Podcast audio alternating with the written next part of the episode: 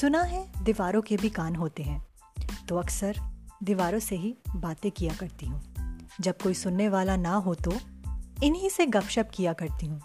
तो इसी सोच पर शुरू करते हैं कुछ गपशप, यानी चिट चैट क्योंकि बातें करना ज़रूरी है, यानी चिट चैट विद साक्षी।